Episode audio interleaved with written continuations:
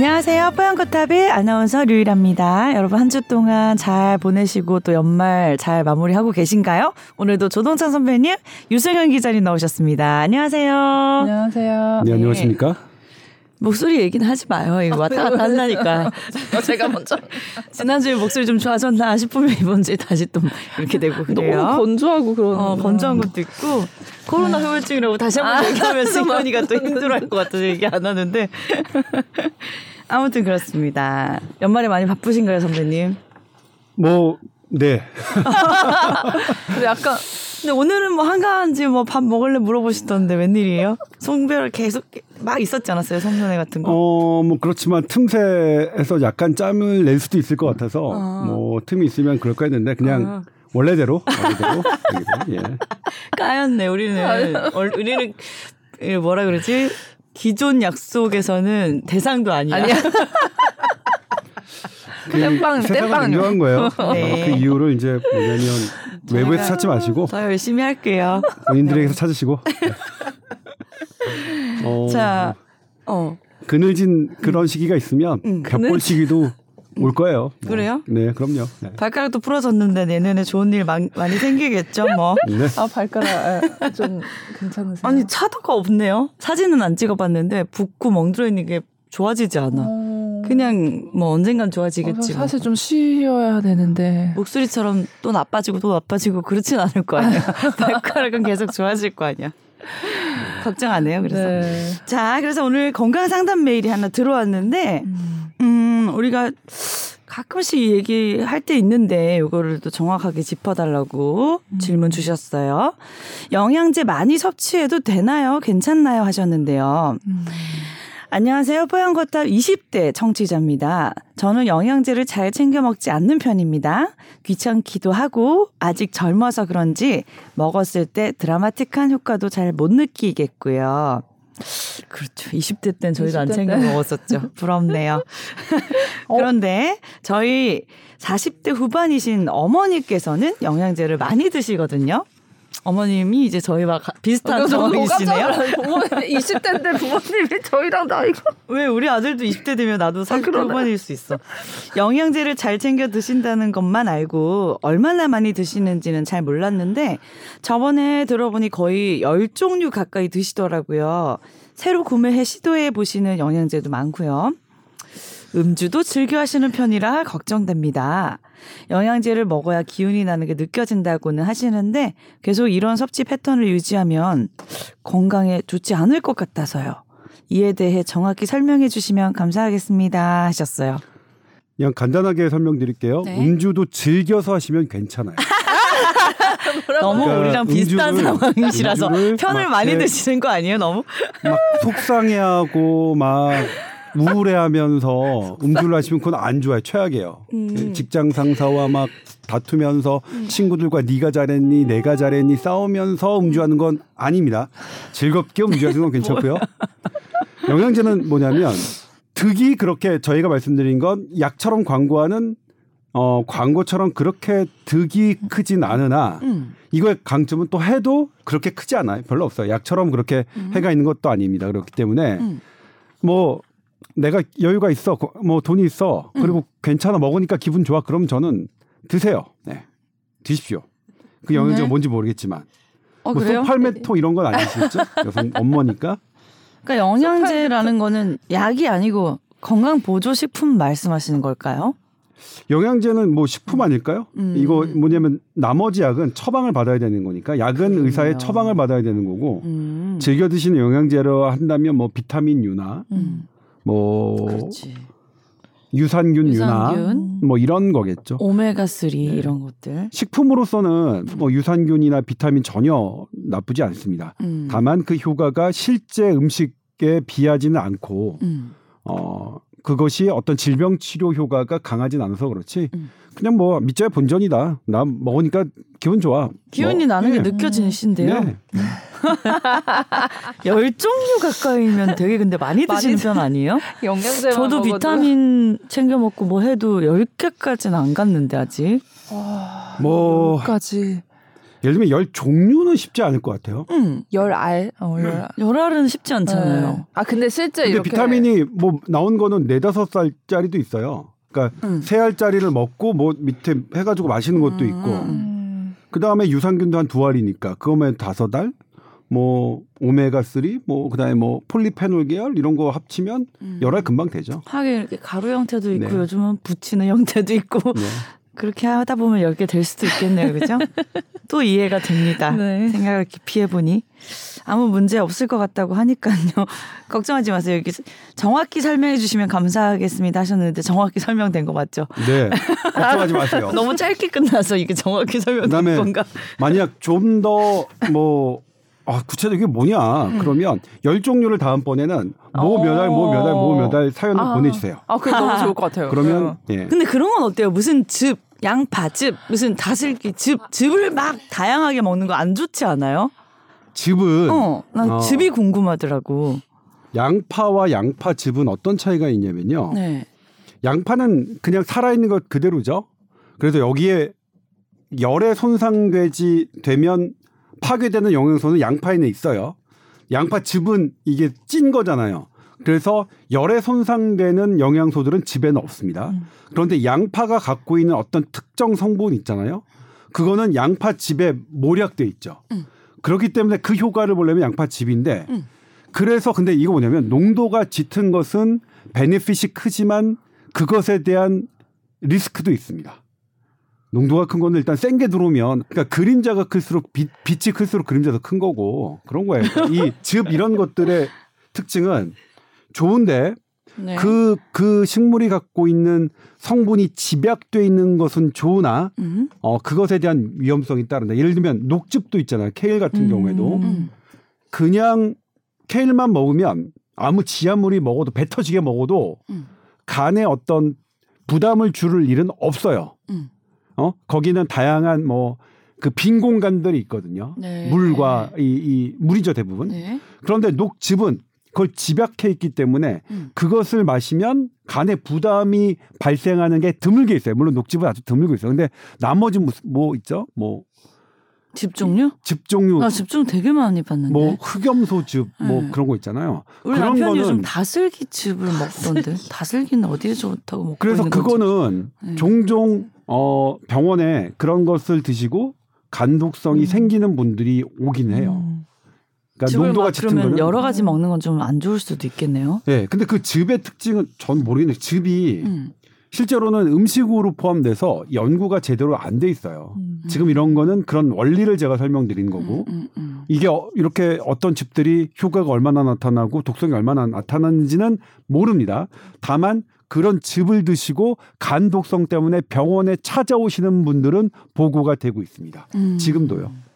무슨 나무 나무 수액 막 이런 거 드시고 음. 오신 분 아니면 버섯 끓인 물 음. 이런 거 뭐 돼지 감자 이런 거 음. 저는 좀 봤어요. 그러니까 이게 약간 음? 좀 물처럼 드시는 분 많은데요. 네, 그런 거는 그, 그거를 드리고 싶은 말씀은 음. 뭘 하나를 너무 꽂혀서 드시지 말아라. 그 말씀은 드리고 싶어요. 이게 좀 편향된 음. 걸 수도 있는데 왜냐하면 저희는 그런 그래서 효과가 없지 않아요 또? 꽂혀서 먹어야 효과를 보는데 저희는 이제 그렇게 돼서 문제가 생긴 분들을 어. 주로 보고 막 간이 거의 저희 말로는 녹는 지경까지 가서 중환자실 가시는 분 음. 이렇게 해보면 무슨 버섯을 해서 이렇게 즙을 내서 그것만 드셨다던가 어째서 좋다는 얘기를 듣고 음. 이제 그런 경우가 있기 때문에 어느 하나를 왜냐면 선배님 말씀하셨듯이 이게 어떤 기전으로 무슨 성분이 뭐 이런 연구가 돼 있는 게 아니기 때문에 어떤 음. 사람한테는 굉장히 모를, 모를 일이네요. 네, 해가 될 수가 있거든요. 음. 그래서 특히 좀 그런 거 조심하시는 게 좋을 것 같아요. 과량 섭취하는 거. 네. 음. 사과즙 뭐 이런 거. 네. 즙은 그렇습니다. 즙은 네. 그렇네요. 하지만 영양제는 근데 즙도 뭐냐면 것 같고요. 지금 유일 아나운서가 음. 뭐 다슬기즙, 다슬기즙도 음. 각각 만드는 회사마다 농도가 어떤지 다 몰라요. 음, 그렇죠. 뭐가 들어간지 뭐가 들어간지 모르고 음, 음식으로 불안해, 불안해. 그러니까 얘기하기는 좀 그렇지만 근데 이게 제가 물어봤어요. 음. 아니 왜 이거를 제가 인터뷰를 할 때 왜 이거를 그렇게 고농도로 드세요? 근데 물로 드시면 사실 돼지 감자도 뭐 버섯이든 묽게 물로 그냥 차처럼 드시면 전혀 해가 없습니다. 네. 왜 세게 드셨냐고 물어봤더니 음. 파는 분이 세게 먹어야 아, 효과가, 효과가 있다고, 있다고. 그렇게 아. 말씀을 하신대요. 음. 어, 그리고 주변에 있는 사람도 세게 먹으니까 아주 그거 그렇게 먹으면 안 돼. 물처럼 먹으면 효과 없어. 음. 그냥 맹물이야. 음. 그거 해가지고 즙내가지고 아주 진하게 아, 막 타들어가듯이 먹어야 돼. 이러니까 이런 상황이 벌어지는데 음. 아무튼 그거는 일단 아, 얼마나 그렇구나. 효과가 있는지 뭔지는 모르지만 어쨌든 그렇게 간혹해서 와요. 그러니까 즙은 어? 그럼 한약이랑 즙은 또 무슨 차이예요? 한약은 진하게. 그건 어려워요. 이거는 이제 이건 되게 민감한 주제예요. 그렇죠. 네. 네. 민감한 주제예요. 한의사 선생님이 계실 때 한번 뭐 네. 자세히 물어보는 기회를 갖도록 하죠. 그러니까 어 그렇죠. 네. 서, 그러니까 한 간단하게 말씀드리면 서양 의학에서 우리 그러니까 대한의사협회는 별 차이가 없다. 라는 입장이고요. 음. 근데 대한 한의사 협회에서는 아니다 전통 방식 뭐, 음. 뭐 구중구포라고 하나요? 음. 그런 방식을 통해서 음. 독성은 없애고 거기 효과만 만든 게 한약이다라는 게 이제 대한 한의사 협회 음. 입장입니다. 네. 네. 자 그렇다면 오늘 본격 주제 또 이 이 이 부분은 영양제가 아니라 이제 약이죠 보충제에 대한 얘기인데요. 칼슘 보충제 저도 골다공증이어서 먹고 있습니다. 음. 그런데 보충제를 잘 알고 먹어야지 음. 잘못하다가는 피해를 볼 수 있는 집단이 있다고요? 네. 네. 칼슘 보충제 처방을 받아서 네 씹어 먹는 앙냥냥냥 음. 맛이 좋아요. 그거 먹고 있어요. 네. 고혈 감소증 그때 나오셨다고. 네, 일 점 구 뭐 팔 어. 이런 수치여서. 감소증 정도 되는 것 같더라고요. 음. 근데 열심히는 안 먹어요. 까먹을까 않아요. 대부분 네. 대부분 그러세요. 네. 처방을 해드리면 세 달 있다 오시면은 약 한 달치 한 달 반치 남아 있어요. 음, 음. 보통 이렇게 말씀을 하시고 꼬박꼬박 먹기가 왠지 싫어요. 왜? 그냥 과잉 될까 봐. 뭐든. 그래서 제가 이제 준비를 했던 게 음. 리포트를 했던 게. 네. 이렇게 그냥 이렇게 영양제 많이 드시고 칼슘제, 뭐 비타민 D, 마그네슘 이런 거 같이 많이 음. 구입을 쉽게 해서 드실 수가 있잖아요. 네. 근데 여기에 대해서 조금 논란이 있었어요. 한 근 십 년 정도. 네. 왜냐하면 이게 골다공증 위험이 높은 군에서는 특히 고령층에서는 칼슘이나 비타민 D를 충분히 복용하는 거는 어쨌든 맞는 권장 사항인데 이천십 년인가 이제. 보고된 연구에서 발표된 연구에서 칼슘 섭취를 이게 칼슘을 이렇게 섭취하는 경우 영양제 섭취하는 경우 음. 심혈관계 질환이 높다 음. 이런 연구 결과가 보고가 됐어요. 근데 음. 이제 이렇게 하고 나서도 네. 아니다 괜찮다. 그래서 이런 연구가 분분한 가운데 이런 거를 이제 종합해서 볼 수 있는 방법이 메타 분석이라고 여러 연구를 그런 연구를 또 모아서 조금 더 규모가 크게 분석을 하는. 그런 연구 방법이 있거든요.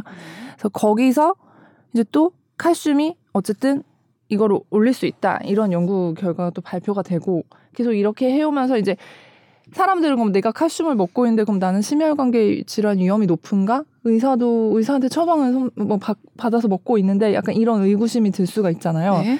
근데 이런 저희가 저번에 장 얘기하면서도 이게 주로 이제 국외 연구들에서 규모가 대규모로 이제 연구를 한 경우를 이제 또 메타 분석을 하고 했는데 사실 우리나라 사람에서 또 이렇게 한 연구는 좀 거의 없었어요.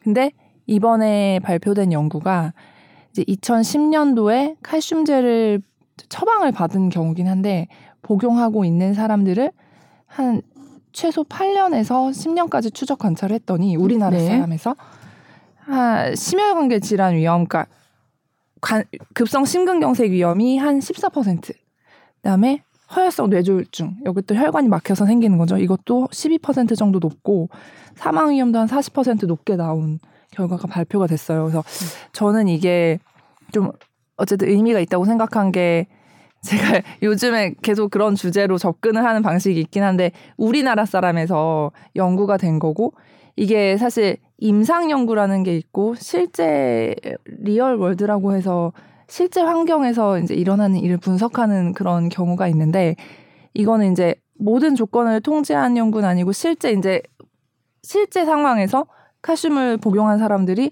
어떤 위험이 있, 있는가를 좀 장기간 추적한 연구라고 이제 연구라는 의미에서 제가 요 논문을 좀 봤거든요.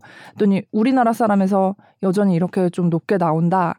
이렇게 해서 요거를 이제 리포트를 하게 됐는데 하고 싶었던 말은 이게 어쨌든 이거를 뭐 처방한 의사 선생님들이 잘못했다는 건 아니에요. 왜냐하면 이천십 년도만 해도 이게 계속 결과가 왔다 갔다 하는 시점이었고, 음. 이게 뭐 진료 지침에 칼슘제를 처방하지 말아라 이게 해가 있기 때문에 그렇게 된 시점도 아니었고, 그렇기 때문에 필요하다고 생각해서 처방을 한 거는 이제 잘못이 아닌데, 이제 지금 시점 십이 년이라는 시간이 흘렀죠. 그동안 더 많은 연구 결과들이 나왔고, 이제 좀 해가 있다는 연구 쪽에도 무게가 실리기 시작하면서, 이제 최근의 진료 지침을 보면 이렇게 돼 있어요.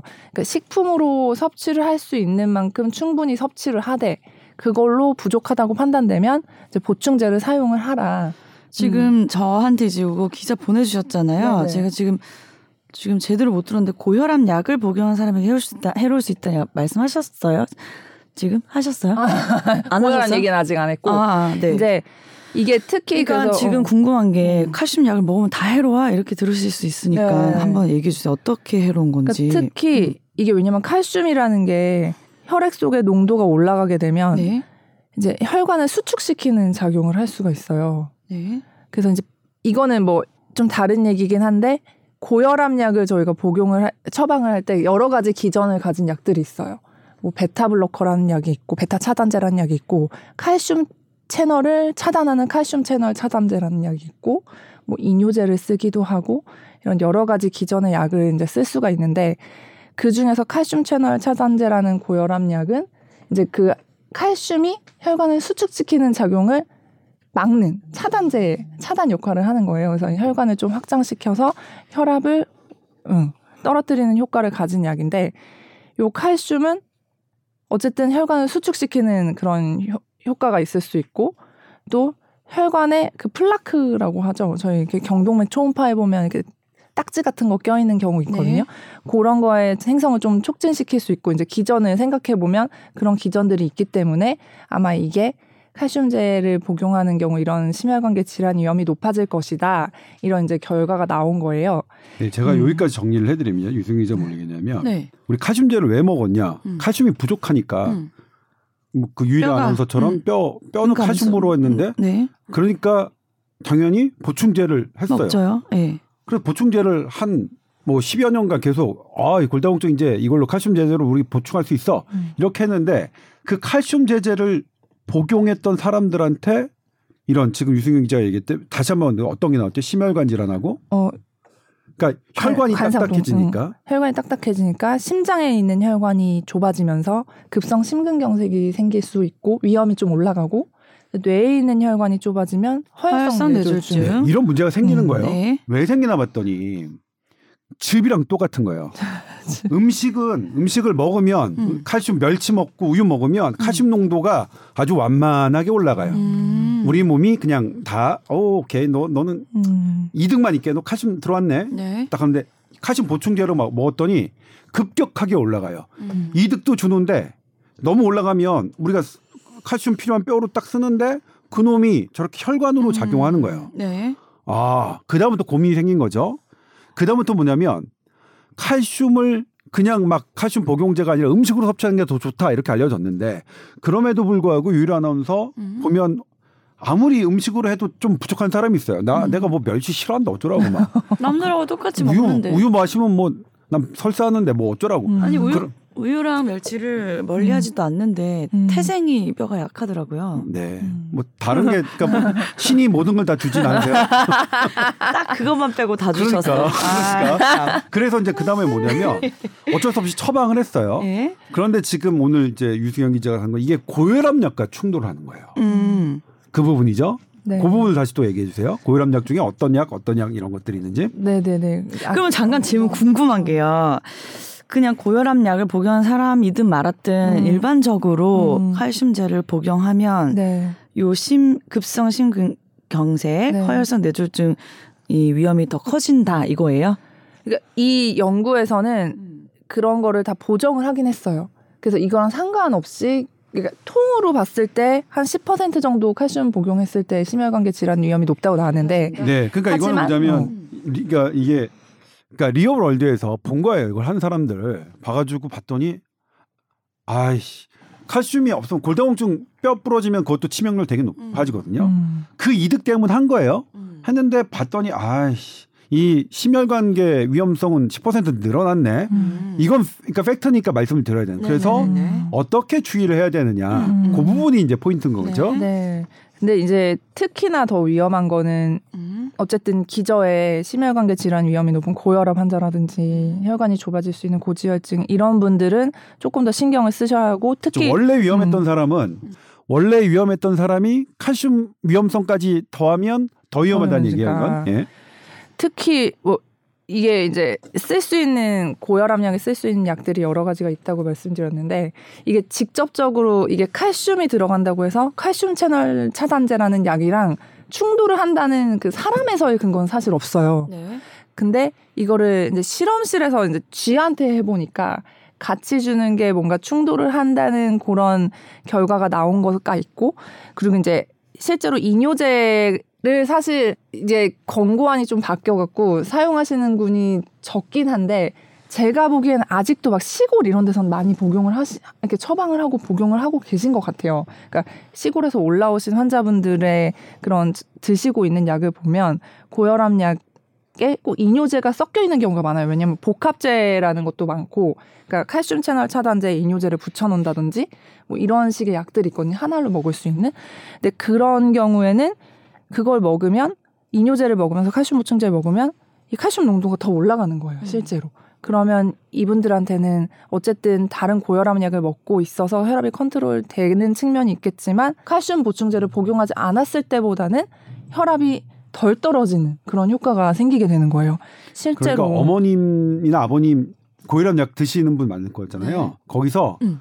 이뇨제 성분이 있는지 한번 음~ 확인해 다 보시면 돼요. 음. 칼슘 성분이 확 안 올라가게끔 예, 예. 이뇨제 성분을 빼야 된다. 이뇨제 성분이 있다. 그러면 혈압약을 어떻게 하면 이제 선생님한테 가서 음, 음. 어, 이뇨제 성분이 있는데 음. 내가 칼슘 보충제를 먹고 있다. 음. 왜냐면 칼슘 보충제를 처방하시는 선생님과 맞아. 고혈압약을 처방하는 선생님이 달라. 과가 다르거든요. 음.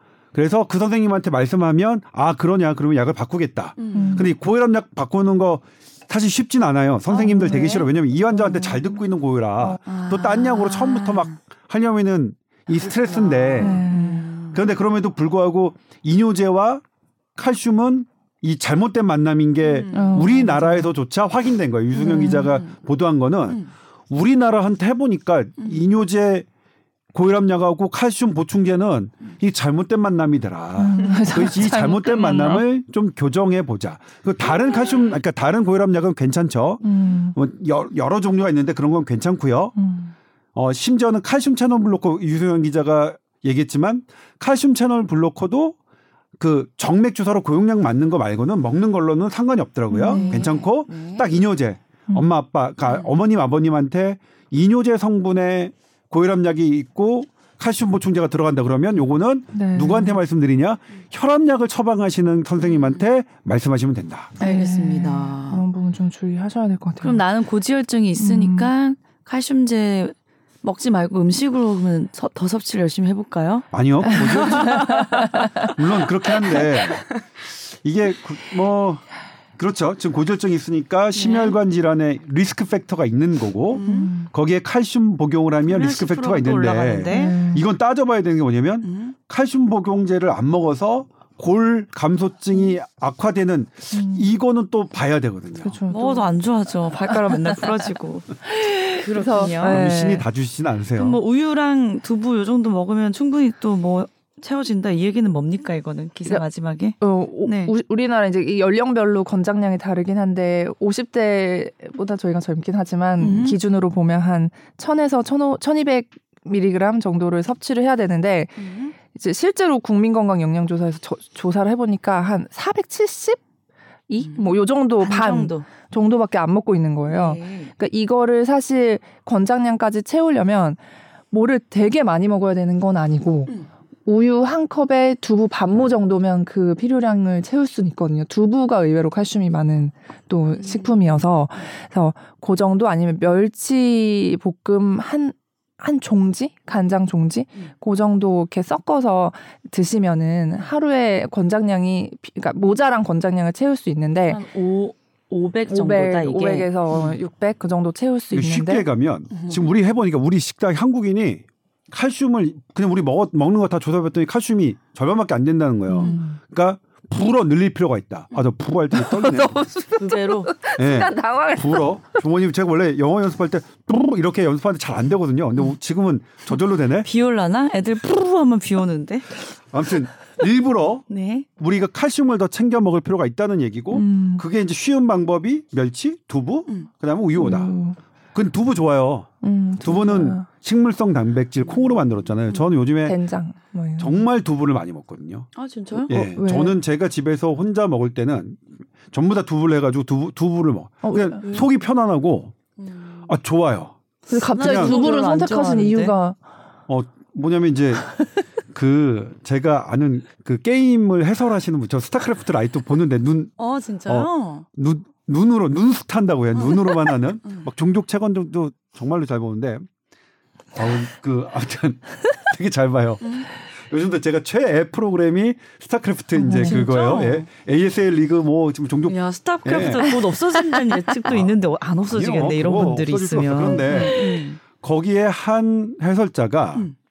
본인 건강이 되게 안 좋았는데 그냥 누가 뭐 얘기를 들었는지 계속 두부를 많이 먹으라고 그랬대요. 오. 그래서 자기는 그냥 틈만 나면 손두부 찍고 뭐하고 뭐하고 했는데 그러면서 자기의 건강이 회복된 걸 느꼈, 예, 느꼈다고 그래서 우리의 조동찬 선배도 아, 그런 거에 말을 듣고 저 귀 귀 완전 얇죠. 실천하시네요. 아니, 그런 거를. 일단은 나쁠 어, 게 없잖아요. 예. 일단 나쁠 게 없어서 맞아요. 어, 그래요. 두부, 뭐 두부는 집도 아니고, 예. 집도 아니고. 그런 거는 뭐 복용 그리고 하죠. 많이 먹으면 배불러서 많이 뭐 어, 어쨌든 금방 배불르고 그다음에 제가 여기서 말씀드리고 싶었던 게 이제 그 논문인데 우리 네. 유승현 기자 메타 분석이 그 신뢰도가 되게 가장 강, 강력한 분석이긴 합니다. 네. 우리나라 근데 논문은 메타 분석과 건보공단 자료를 위한 논문하고 네. 글로벌 임상 시험에 한 논문이 우리나라는 대부분이에요. 네. 그리고 가장 임팩트 팩터가 높은 건 사실 글로벌 임상 논문이거든요. 음, 네. 이거 훌륭하죠. 글로벌에서 제약한 만든 그런 항암제나 어떤 신약들이 우리 한국인에게 어떤 효과가 나는지를 실제적으로 입증하니까 중요하고. 건보공단의 자료를 이용해서 우리나라의 실태를 조사하는 것 되게 중요합니다. 그리고 메타 분석을 통해서 이런 이런 것들이 얼마나 강력한 근거를 갖고 있는지를 확인하는 거 되게 중요한데 이런 게 다 중요하다는 건 기본으로 깔고요. 그런데 우리나라는 이 논문을 벗어날 때는 됐어요. 왜냐하면 여기서는 창의적인 그 무엇이 나오진 않아요. 테슬라나 뭐 음. 무슨 뭐나 이런 것들에 나오지 않아요. 그러니까 우리는 이런 것들을 기반으로 해서 이제 한 걸음 더 나아가서 어 메타 분석이 아니더라도 뭘 아니더라도 이 뭔가가 창의적인 무언가를 음. 아, 이게 세상에 나와서 예를 들면 엠알아이의 그 다음 것 음. 아니면 또 다른 약 약의 기전 음. 이런 논문들이 우리는 조금 필요한 시기입니다 대한민국은. 어. 네.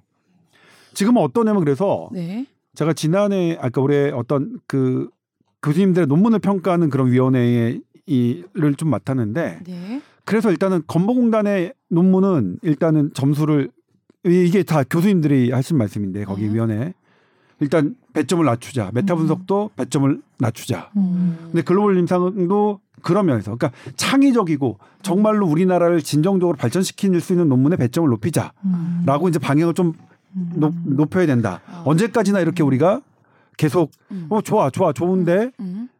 그게 그게 끝인 거죠. 음. 좋다는 게 끝인 거죠. 여기서 그러니까 만약 어떤 엠알아이 다음 것에 무슨 검사법이 이 가능성이 제기됐다. 이거는 그 다음에 뭔가 제품으로 이용될 수 있고 부가가치를 창출할 수 있고 음. 거기에 우리나라에서 과학을 하는 사람들을 먹고 살 만한 일자리를 창출시킬 수 있는 것과 연결되잖아요. 음. 미국, 영국, 프랑스, 독일들은 그런 논문들이 이런 논문들도 나오지만 그런 논문들이 이걸 바탕으로 나와주고 있거든요. 그래서 우리도 그렇게 한 단계 진전될 필요가 있겠다. 네.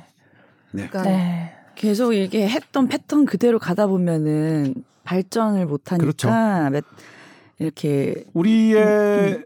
우리의 바이오 과학 그 의학 이거의 수준은 어, 우리의 경제 수준보다 훨씬 낮습니다. 음. 우리나라는 의대가 어, 음. 계속 뭐 이십 년 넘게 탑 클래스죠. 얼마 전에는 음. 서울대 신입생의 팔십 퍼센트가 음. 자퇴하고 의대를 간다는 음. 기사도 나왔는데 뭐 수능 만점 받은 애들이 의대 간다 그래서 많이 안타깝던데. 꼭 의사만 해야 되나? 이렇게 공부 잘하는데 싶고. 근데 그게 그렇죠. 그분들이 그렇게 해서 의사를 음. 의대로 와서 온 걸 좋으면 음. 그분들이 어떤 신약을 만들고, 음. 그렇지 그런 쪽으로 새로운 가면 엠알아이를 만들고, 네. 새로운 바이러스의 진단법을 음. 만들고 그래, 이런 좋겠다. 쪽으로 가면 되는데 음. 지금 임상의사 저나 유승현은 어떤 의사냐면요, 임상의사는 네. 그런 걸 다 개발하는 사람들한테 배워서 음, 엠알아이 사용법, 음. 항생제 사용법, 음. 항암제 사용법을 음. 하는 거예요. 음. 익히는 사람들이에요. 음. 그러니까 우리 파일럿 사람, 그러니까 비행기를 조종하는 파일럿 하는 거죠. 음. 비행기를 만드는 사람은 아니거든요. 음. 뭐 지금 우리는 물론 비행기를 운전하고 그런 걸 익혀서 하는 것도 되게 좋은 직업이고 훌륭한 직업이지만 우리가 진정 원하는 건 이제는 비행기를 만드는 사람. 이제는 약을 만들, 약을 개발하는 사람, 이런 쪽에 종사해 주기를 바라는 거죠. 실은 그쪽이 그런 건 기초인데 생물과 화학과 뭐 분자 생물학 뭐 그다음에 물리학 이런 것들이 다 들어가는 건데 음. 제가 전공한 의학보다 저는 그쪽에 두뇌가 훨씬 더 좋은 두뇌가 가야 된다고 생각해요. 그러게요. 사실 이렇게 남이 개발해 놓은 것을 배익혀서 하는 것은 음. 그렇게 성실하기만 하면 되거든요. 맞아요, 진짜. 머리가 천재일 필요는 없습니다. 필요. 성실하기만 하면 되는데 분, 저는 뭐 이 아니어서 기자가 됐나? 내가 성실한가? 네. 네. 예. 그래서 이 현실에 안주하거나 이 매너리즘에 빠지지 않기 위해서 우리 저희 뽀얀 거탑도 예. 조금의 변화를 가져보기로 했습니다. 오, 타이밍 좋은데? 브릿지가 좋았지 멘트가. 예, 예. 아, 괜찮았어. 네. 어떤 변화냐면요. 시간을 좀 줄였어요. 어, 뭐 지난번 했던 얘기 아니야? 뭐야? 하고 반란을 하셨, 하셨잖아요. 그래서 시간을 좀 줄인 대신 일주일에 두 번 내용을 다양하게 올리기로 했습니다. 반가운 소식이지 않아요? 너무 궁금해질 것 같아. 일주일에 두 번씩이나 올려주신다고 하니까. 자, 그래서 오늘 이야기는 여기서 빠르게 마무리를 해야 다음 거를 또 네, 올릴 수 있거든요. 자, 에스비에스 보이스 뉴스 골뱅이 지메일 닷컴으로 궁금한 상담 메일 보내주시면 저희가 바로바로 답변해 드립니다. 어, 업로드는 뭐 바로 다음 날 하기로 했나요? 아니면 어떻게 되나요? 그 비밀이지롱 비밀이지롱 아, 비밀. 자, 그러면 조만간에 다시 또 만나요. 안녕. 네, 고생하셨습니다. 고맙습니다.